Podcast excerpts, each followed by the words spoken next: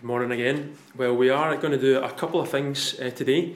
Uh, first of all, we're starting a new series. It's an old series, we're continuing on uh, in our study in 1 Corinthians, but it's new in the sense uh, that over the next uh, five weeks, the mini series within 1 Corinthians is titled The Power of Example. The Power of Example. And the second thing we're doing is looking at membership. Membership. This is our Membership Sunday, uh, a time where we unpack who we are as a church at Denison Baptist. So we begin our time in God's Word today in 1 Corinthians. And based upon what we're looking at, uh, this results in us talking about membership. It's a natural flow into uh, a conversation about membership. Um, as we think of this title, The Power of Example, uh, I want us to recognise that example is such an important part of the Christian life.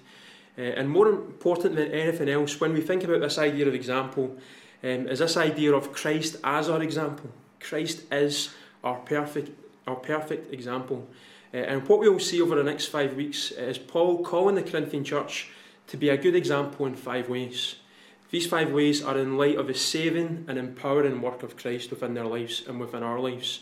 Uh, Paul calls the Corinthians to be an example through mission, through watching his own life, by following a particular regulation for that church, through communion, with the breaking of bread. And today we're thinking about how Paul calls the Christians in that context to be a good example by living a life of worship. Living a life of worship. And I love how Paul doesn't just tell them to go and worship God, he gives them a very practical outline of what this looks like.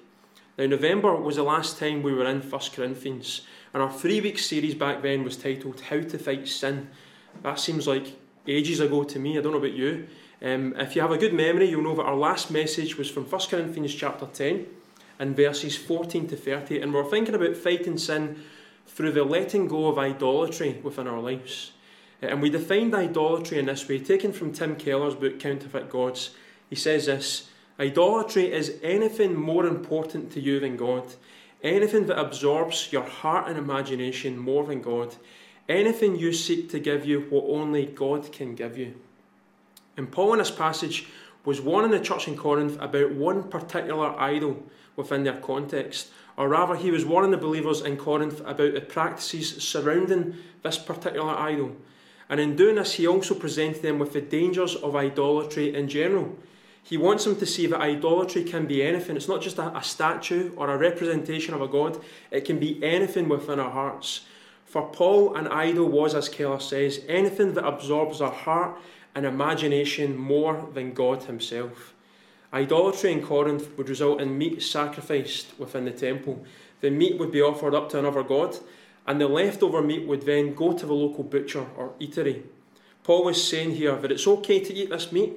There's no magic power, there's no curse over the meat which might cause you to then uh, sin or be cursed or to fail spiritually in some way. We're free to eat whatever is put in front of us. But then Paul also says at the same time that it's not okay to eat this meat if it might cause another brother or sister in Christ to stumble, to fall into sin.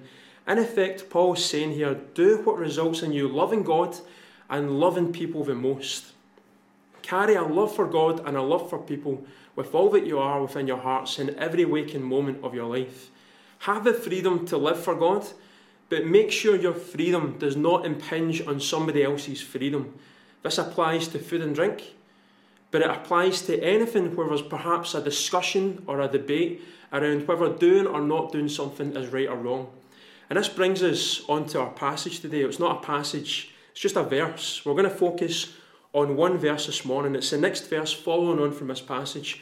1 Corinthians 10 31. We read these words So, whether you eat or drink, or whatever you do, do everything for the glory of God. Let me just say that again. So, whether you eat or drink, or whatever you do, do everything for the glory of God. Amen. May God bless the reading of His word uh, today. Now, you can understand why Paul says this in light of what we've just mentioned about in the previous passage. He begins by speaking about eating and drinking for the glory of God because this is the context he's coming from, from it at this particular point in the letter. But then he goes bird's eye view and he says that it's not just about eating and drinking for the glory of God, it's anything and everything within our lives Big and small, visible, invisible, our lives should be characterized by glorifying God in every waking moment. He basically says, All that you do, do it all for God's glory, not your own glory, not anybody else's glory, not for anything else's glory. So, glory, glory. It's not a word we use a lot today. It's not a phrase we use that much today. The glory of something or the glory of somebody. What does this, what does this word glory mean? When we understand this word, we get to the heart of all that Paul is getting at here within this verse. Um, when we give glory to something, we honour something, we value it, we cherish it. The call here is to honour, to value, to cherish God. This is what it means to glorify God, to honour, to value, to cherish Him. But the issue we all have is that the seating capacity within our heart is one. There's a single throne. And there's a battle going on every single day within our hearts for who's going to sit in that throne. The truth is, if we're honouring, valuing, and cherishing, cherishing something other than God, we're not honouring, valuing, and cherishing God Himself. Look at the very first commandment. Out of all the Ten Commandments in Exodus 20, the first one, the most important one is this You shall have no other gods before me. And God says through the prophet Isaiah, in Isaiah 45 and verse 5, I am the Lord and there is no other. There is no God but me. God wants us to see that any attempt by us to create an alternative, an alternative God other than worship of the true and living God will not only be a waste of time, but it also leads to spiritual death and not spiritual life. Another way of putting what Paul was saying here in this verse is that as believers, we're called to carry a, a God consciousness in our hearts so that everything in our lives is characterized by elevating and enjoying God more than we elevate and enjoy anything else within this world. We actually find a similar verse in another letter of Paul's in Colossians chapter 3 and verse 17. Paul says, And whatever you do, in word or in deed, do everything in the name of the Lord Jesus, giving thanks to God the Father through him. So Paul is saying here, be aware of God in your every moment and enjoy Him. Actually, enjoy God. This is commanded by God towards us. We're called to enjoy God in every moment. Thank God the Father through Christ in all that you do. So I wonder where we're at when it comes to living out this verse of glorifying God with all that we do. You know, we often think that our faith and something else we greatly value can simultaneously sit side saddle in that single chair, that throne within our hearts. And yet, look at what God says again through the prophet Isaiah. Isaiah 42 and verse 8 I am the Lord, that is my name, and I will not give glory to another or my praise to idols. Only God deserves this position within our hearts, and no one or nothing else. To give glory to God is to simultaneously not give glory to anything else within our lives. And this is a perfect antidote to sin for sin, by the way, giving glory to God. Because if all that we do is for God's glory and in the name of Jesus, then it's utterly impossible to sin. That single throne in our hearts has already been occupied, and no idol, no sin can occupy. This is good news for every single one of us today. This is like a doctor telling us why we're not well and how it is we can get better. So praise God for His Spirit empowered convicting word uh, today. And remember also from this verse that Paul says, whatever you do, and he re emphasises that by saying everything. We glorify God in whatever we do, we glorify God in our everything. Don't you just love the ordinary nature of the Christian life? And I mean that in a really positive sense. We get to live for Jesus in the everyday stuff of life.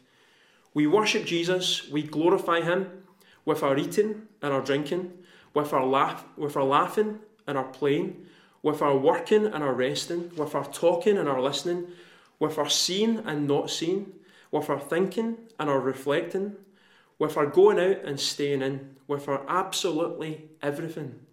Every single moment of your life is an opportunity to glorify God. Every single moment of your life is an opportunity to glorify God in His name. I'm not saying, do you do that all the time? because none of us are able to do this perfectly. What I'm saying is, are you aware of this? Are you aware that this is God's call upon your life and all the days that God gives you? Don't you just love the fact that giving glory to God is not just at a certain time, it's not just in a certain place, it's, it's not exclusively around doing certain things. As Paul says within this verse, it's everything of who we are, it's whatever we do in our lives that's free from sin. And I mention this because religion can so often be this compartmentalisation of faith we're religious at a particular time and in a particular place and around a particular practice. And what so often happens is that we're a different person during the rest of the week. But God is utterly passionate about your integrity. As we examined last week, who we are in public has to be who we are in private. And that becomes a life that glorifies God. There's this consistency between our private and public life. That's what integrity means. You know, what a daily challenge that is for myself. You know, I hope and pray that my entire life in ministry, that Pauline and James, as well as an outsider, can say the same thing about me that I love Jesus wholeheartedly. Wednesday afternoon, I met with five pastors from across the UK in Zoom. Um, and starting in February, we're meeting once a month and we're going through what is a book that has now become a video study by Paul Tripp entitled Dangerous Calling. The premise of this study is that as pastors, we would be men of integrity. There would be a consistency between our private and public life, and it would be a healthy consistency. We would be men who glorify God at home, as well as men who glorify God in the pulpit and public ministry. And I so appreciate these guys. We are at a similar point in ministry, church planting, similar theology, same sense of humour. And it was so helpful on Wednesday to share together and to have that level of accountability with other brothers in Christ. And I know that for all six of us, this will be such a helpful study as we talk open, openly and honestly about the blessings and the challenges of being a pastor, particularly in the context of a church plant. And I don't know about you, but I'm tired of seeing so many pastors and church leaders fall because they have zero accountability, because they chose not to glorify God in all that they did, because there was this inconsistency between their private and their public life.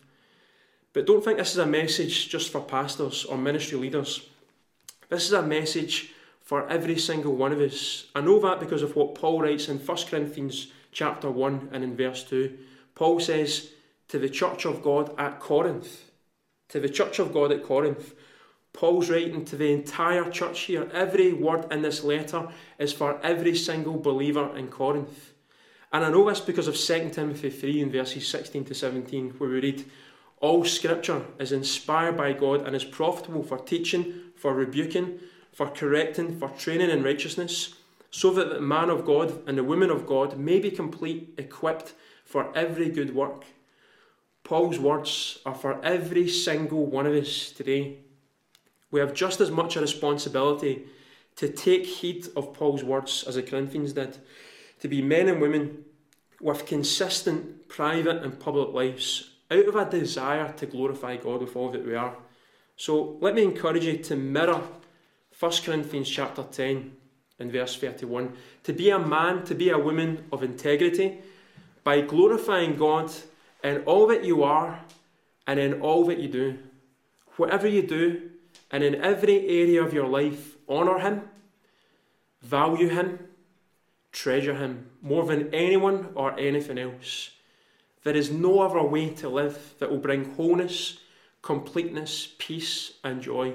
Let me just be very clear about that. There is absolutely no other way to live that will bring you wholeness, completeness, peace, and joy.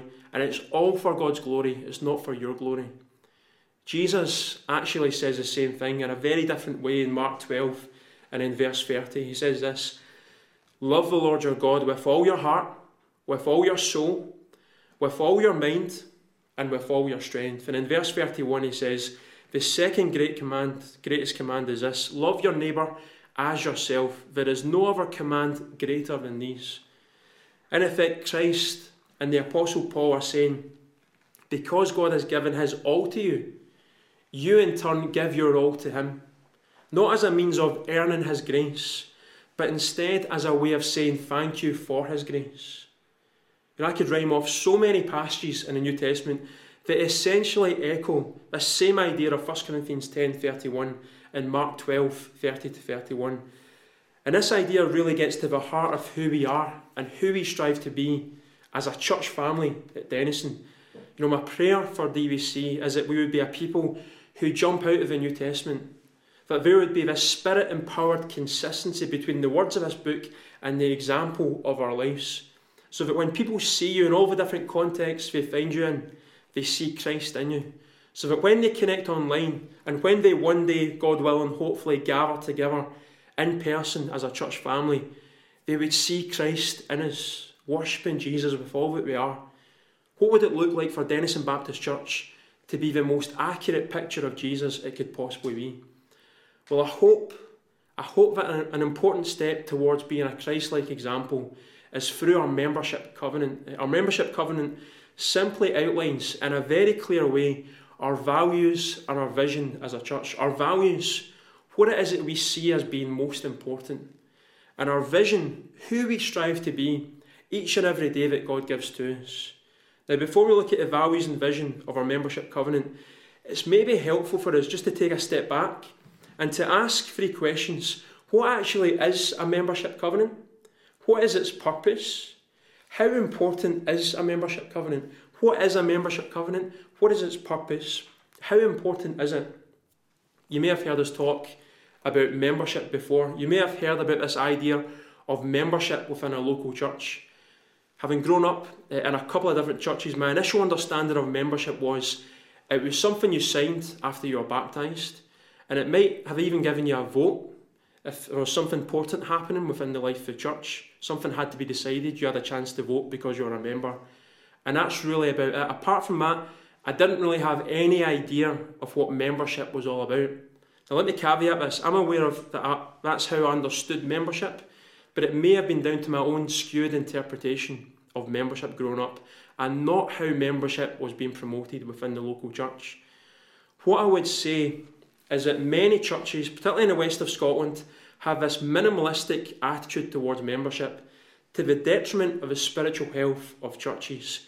Basically, you get dunked, you sign a piece of paper, and then you vote. And apart from turning up on a Sunday, and so often you don't even need to turn up on a Sunday, that has been the extent of membership within church life. But you know, perhaps so many of our churches have struggled and still struggle to survive in this context today because membership has been done casually, or membership has even been done unbiblically, or there hasn't been any kind of membership at all within the life of a church.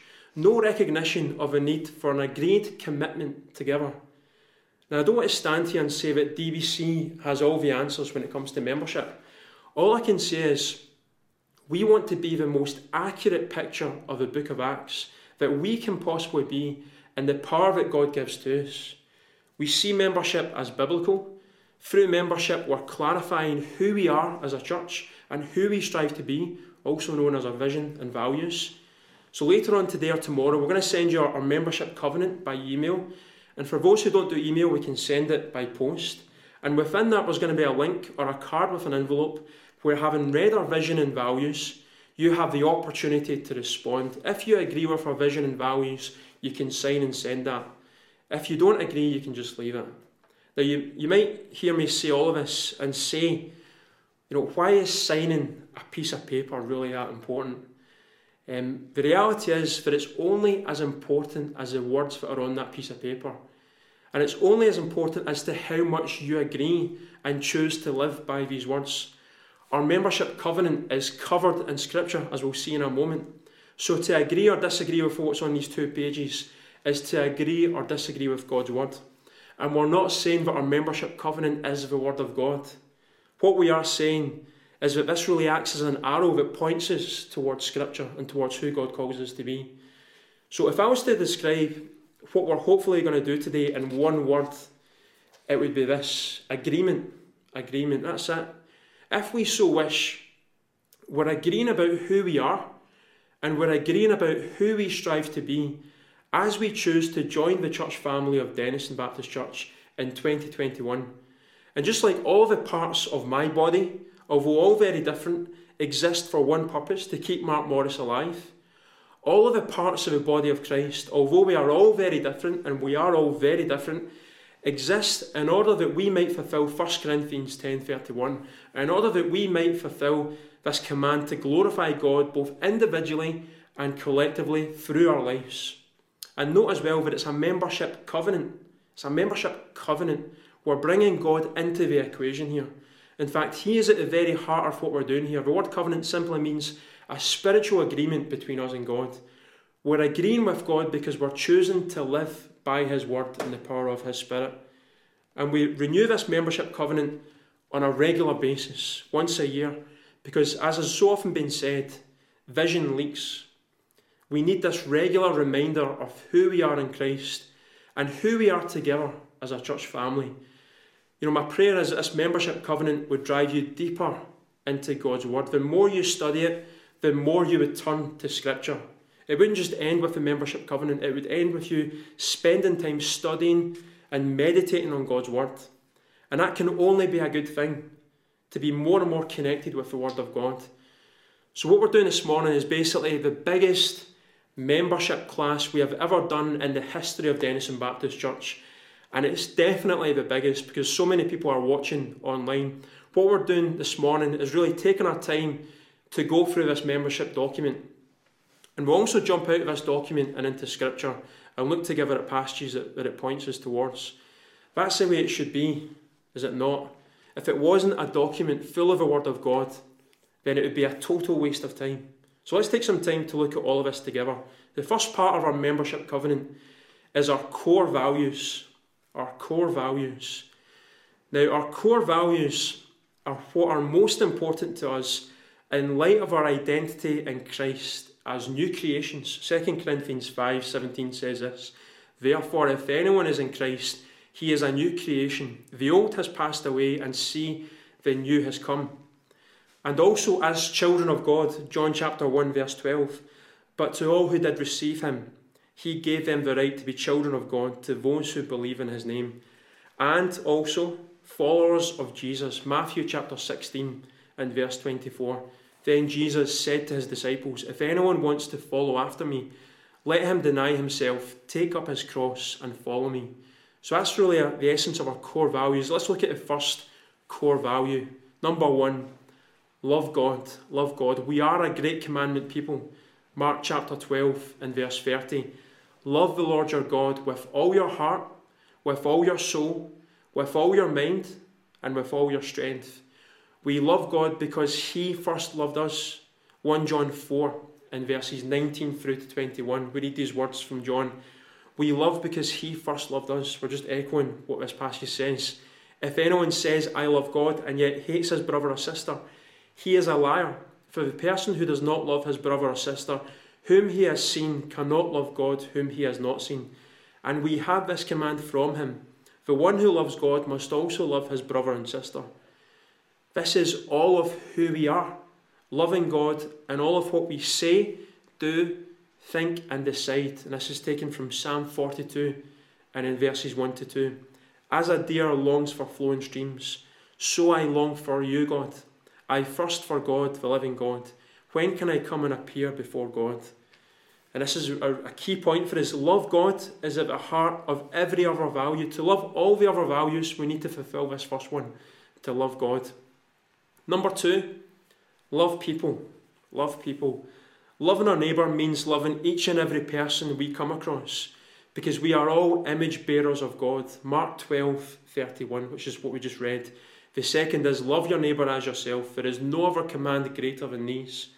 This love is both costly, is both costly and generous, because Jesus in his love gave up so much and gave us so much. 1 Peter 4, verse 8. Above all, maintain constant love for one another, since love covers a multitude of sins.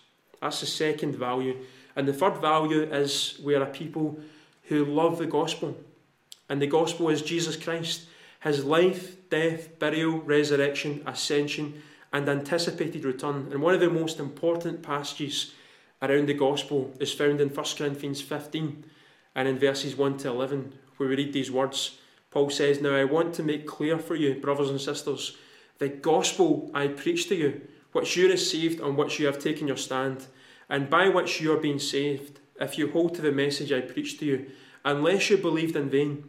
For I passed on to you as most important what I also received that Christ died for our sins according to the Scriptures, that he was buried, that he was raised on the third day according to the Scriptures, and that he appeared to Cephas, then to the twelve.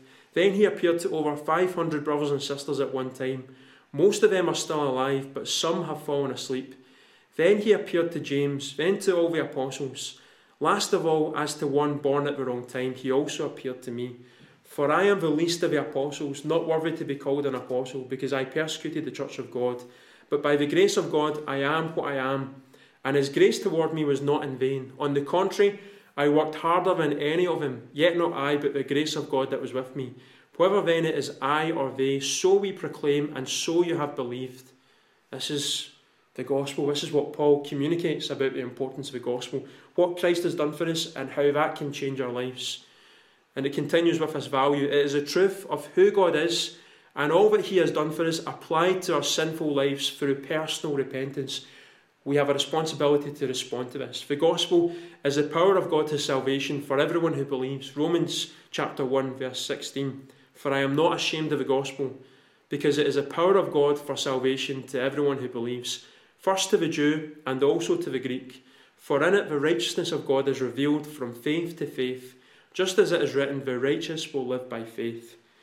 And then value number four, I recognise we're looking at a lot of different scriptures here, but it's just so important for us to study these and to examine them and to see the importance we've placed um, upon each of these values and to connect them to the Word of God. So, number three, love the gospel. Number four, love the Bible. Love the Bible. We love the Bible because we believe that it is the inerrant, infallible Word of God absolutely essential for our lives. Psalm 119, 105. Your word is a lamp for my feet and a light on my path. The Bible is our final authority, transforming who we are. Hebrews 4, verse 12. For the word of God is living and effective and sharper than any double edged sword, penetrating as far as the separation of soul and spirit, joints and marrow. It is able to judge the thoughts and intentions of a heart, so that we might serve Him with greater faithfulness and fruitfulness. And there's that passage again, 2 Timothy 3 16 to 17. All scripture is inspired by God and is profitable for teaching, for rebuking, for correcting, for training in righteousness, so that the man of God may be complete, equipped for every good work. So, value number four, we love the Bible.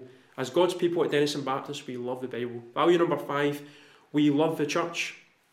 The church is not a building, it is the gathering of God's people, made up of many parts, and a powerful picture of Christ to the world.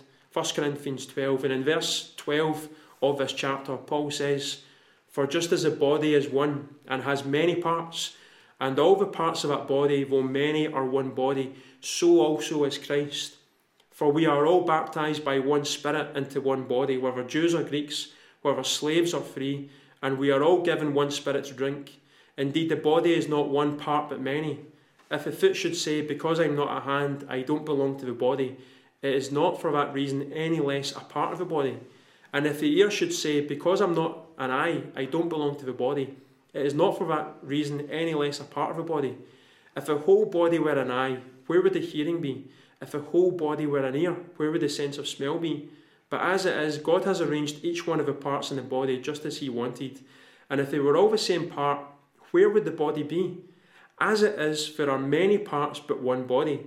The eye cannot say to the hand, I don't need you. Or again, the head can't say to the feet, I don't need you.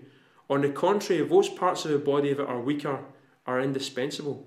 And those parts of the body that we consider less honourable, we clothe these with greater honour. And our unrespectable parts are treated with greater respect, which our respectable parts do not need.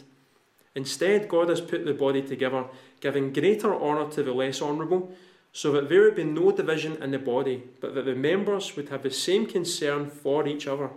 So if one member suffers, all the members suffer with it. If one member is honoured, all the members rejoice with it. So important. We're all part of this body. We're all members of this body called the church.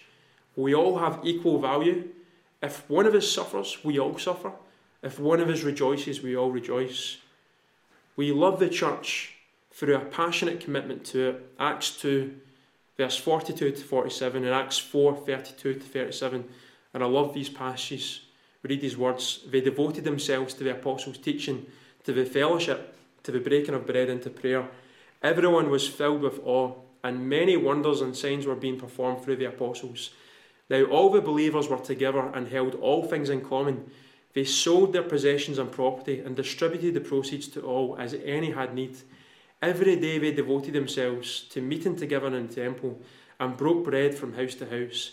They ate their food with joyful and sincere hearts, praising God and enjoying the favour of all the people. Every day the Lord added to their number those who were being saved. And then in verse 32 of chapter 4, Luke writes Now the entire group of those who believed were of one heart and mind, and no one claimed that any of his possessions was his own, but instead they held everything in common. With great power, the apostles were given testimony to the resurrection of the Lord Jesus, and great grace was on all of them. For there was not a needy person among them, because all those who owned lands or houses sold them, brought the proceeds of what was sold, and laid them at the apostles' feet. This was then distributed to each person as any had need. Joseph, a Levite from Cyprus by birth, the one the apostles called Barnabas, which is translated son of encouragement, sold a field he owned, brought the money, and laid it at the apostles' feet. And we also love the church by regularly meeting together. Hebrews 10 and verses 24 to 25. And let us watch out for one another to provoke love and good works, not neglecting to gather together as some are in the habit of doing but encouraging each other, and all the more as you see the day approaching. We love the church also in using all of our gifts for the glory of God. 1 Peter 4 and in verse 10 just as each one has received a gift, use it to serve others as good stewards of the varied grace of God.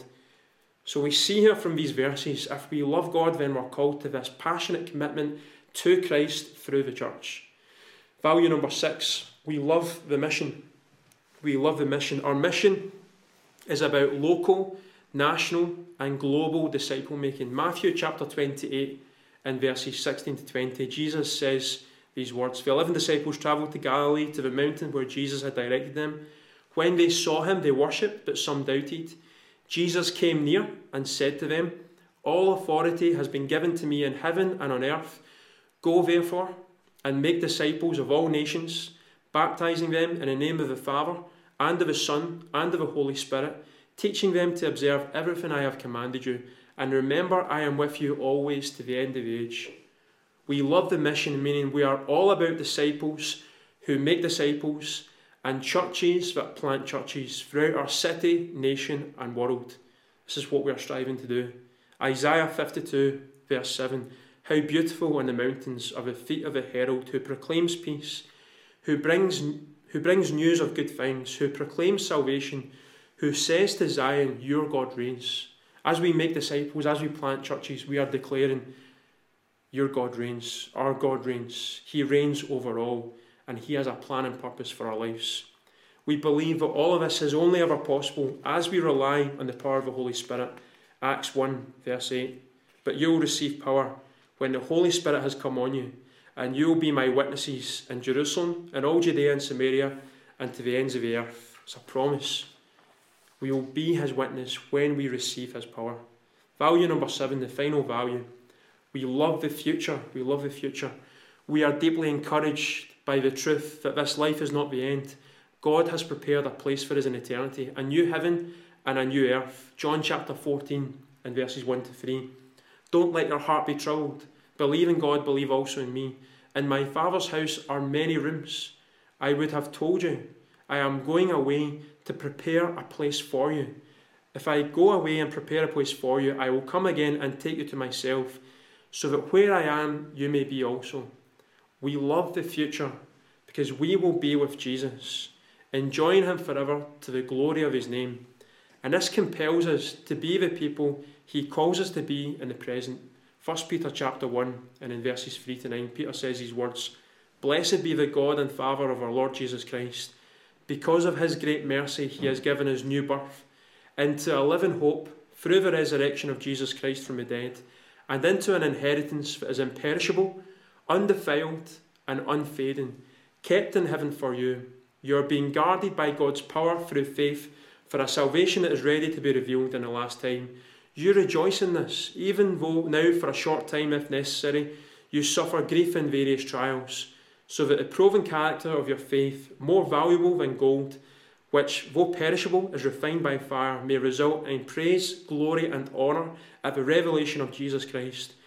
Though you have not seen him, you love him. Though not seeing him now, you believe in him, and you rejoice with inexpressible and glorious joy, because you are receiving the goal of your faith, the salvation of your souls.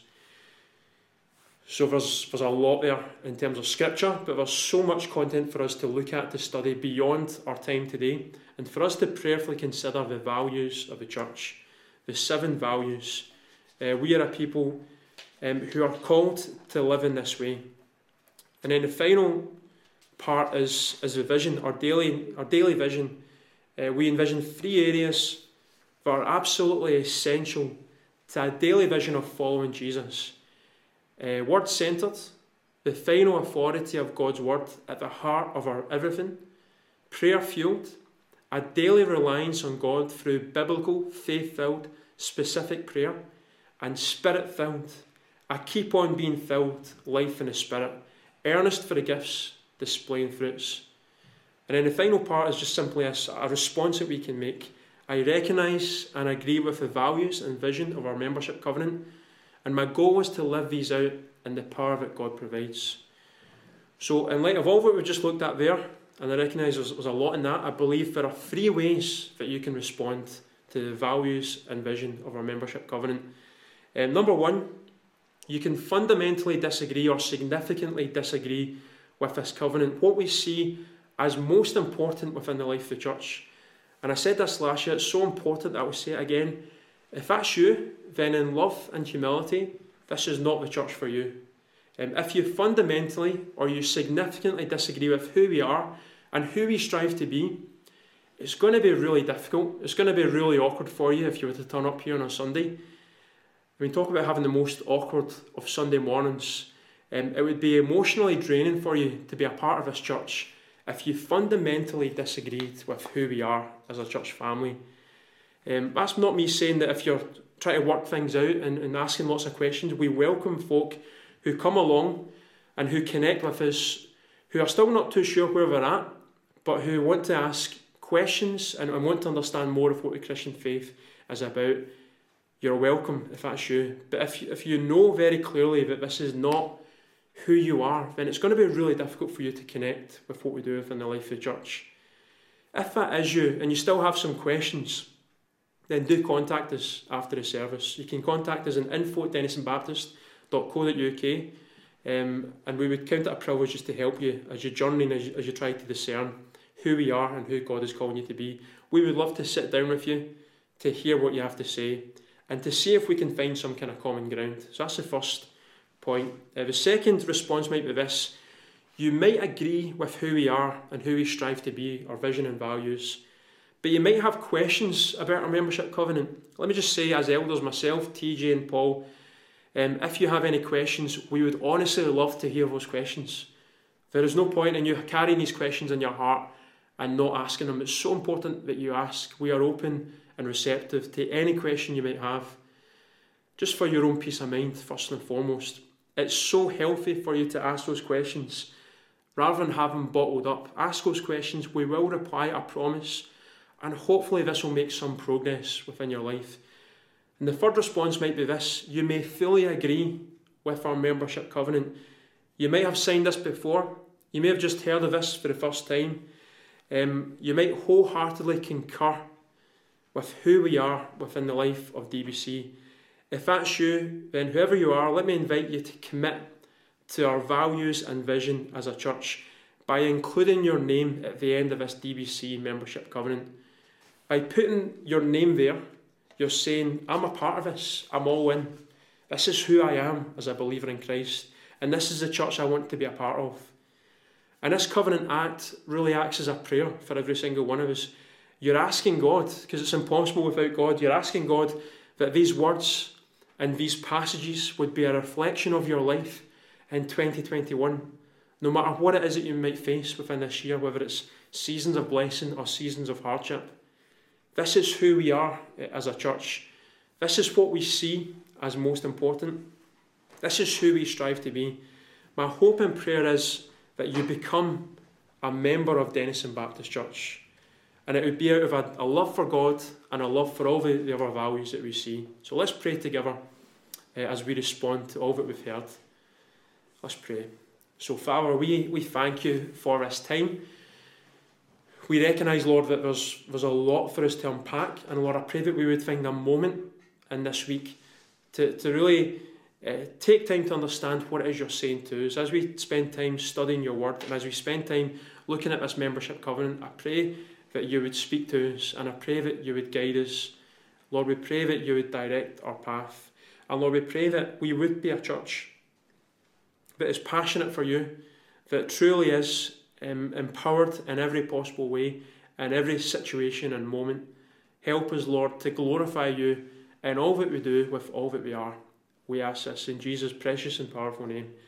Amen. Uh, as I said, we will send an electronic copy uh, of this document. Um, if you want a paper copy, then do let me know and we can send that out in the post this week. We'll also send you a link electronically to sign this document online. And again, if you want to sign this on paper, uh, do let us know.